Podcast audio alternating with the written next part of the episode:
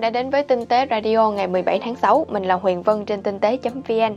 Sáng nay thì không biết là anh em có bận hay không? 9 giờ mời anh em cùng ghé qua cà phê tinh tế để coi tận mắt, sờ tận tay chiếc Mac Pro 6.000 đô la của Apple đã cập bến đến tinh tế và đã được anh Đức trên tay.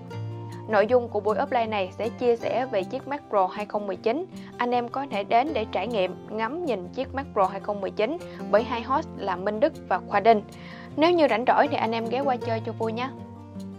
Đi cùng với chiếc macro máy bào phô mai 6.000 đô này là một sợi dây cáp Lightning xịn nhất từng sản xuất và anh Hiệp đã trên tay nó. Đây là sợi cáp không được bán rời mà bán kèm theo chiếc Mac Pro. Mục đích của nó là để kết nối chuột và bàn phím vào Mac Pro mà không cần phải tìm Bluetooth. Cắm vào và nó báo là kết nối, rút ra và xài. Sau đó nó sẽ tự động kết nối Bluetooth mà không cần tìm lại ở những lần sau. Thân cáp được bọc bằng vải ngoài cùng thay vì nhựa và thân cáp này cũng mập mạp và chắc chắn hơn, nhìn đậm đà hơn. Hai đầu cáp được thiết kế đơn giản, gọn gàng nhất có thể và đều nhau. Tóm lại, tính năng thì không có gì khác so với các sợi cáp MFI hay là các sợi cáp khác của Apple, nhưng mức độ hoàn thiện cao, sự độc đáo là nằm ở chỗ nó đi kèm với chiếc Mac Pro thì đó là điểm khác biệt. Từ KitKat đến 10, qua 7 năm Android đã thay đổi như thế nào? Chắc chắn là Android ngày nay khác xa so với Android ngày trước rồi. Chúng ta hãy cùng so sánh nhẹ về hai phiên bản Android 4.4 KitKat trên Moto X và Android 10 trên Pixel 4 XL để xem là Android đã tiến xa đến đâu nhé. Thứ đầu tiên để so sánh đó chính là màn hình khóa.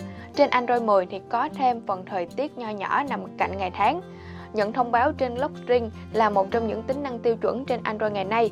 Nhưng trên Android 4.4 và các bản Android trước đó thì điều này không hề tồn tại.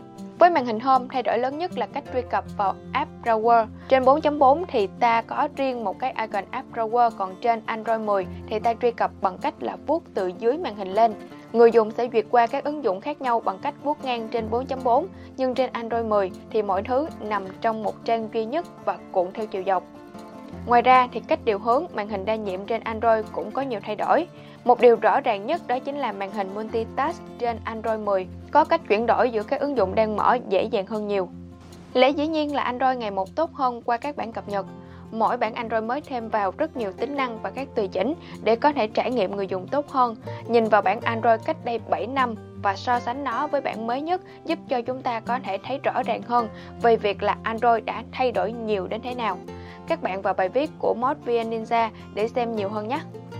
Mod Trần Hoàng Long đã trên tay chiếc cộng kính Xiaomi siêu nhẹ, vững chãi, bền, giá rẻ khoảng 300.000 đồng và được nhiều anh em quan tâm. Chiếc gọng kính này có tên đầy đủ là Turok Tenhat FU006 là một cái mắt kính chống ánh sáng xanh giá rẻ của Xiaomi. Nó có một thiết kế đơn giản, một dải đen liền lạc, không họa tiết nhấn nhá, không màu mè. Phần giá đỡ mũi dùng kiểu lò xo treo giúp cho phần tiếp xúc này trên sống mũi là cực kỳ thoải mái và nhẹ nhàng. Phần gọng được uốn cong và ôm lấy đầu của người đeo giúp không gây ép và cấn vào hai bên thái dương. Đuôi của gọng kính được bọc cao su nhám giúp bám vào tay tốt hơn. Theo mốt Trần Hoàng Long thì đây là một trong những cái gọng cho trải nghiệm sử dụng tốt nhất. Các bạn đã trải nghiệm thử chưa? Hãy cùng chia sẻ nhé! Mình đã có một bài chia sẻ về những thủ thuật khi sử dụng bàn phím của iPhone hoặc là iPad.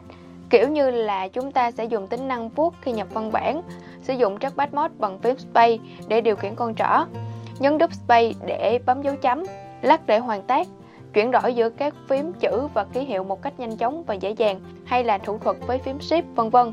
Có thể là các bạn đã dùng hàng ngày rồi, nhưng mà hãy tham khảo thử xem là mình có bỏ lỡ thủ thuật nào hay không nhé. Còn Mất Đăng Anh đã có một bài chia sẻ về 5 ứng dụng tự học tiếng Anh mà ai cũng nên biết.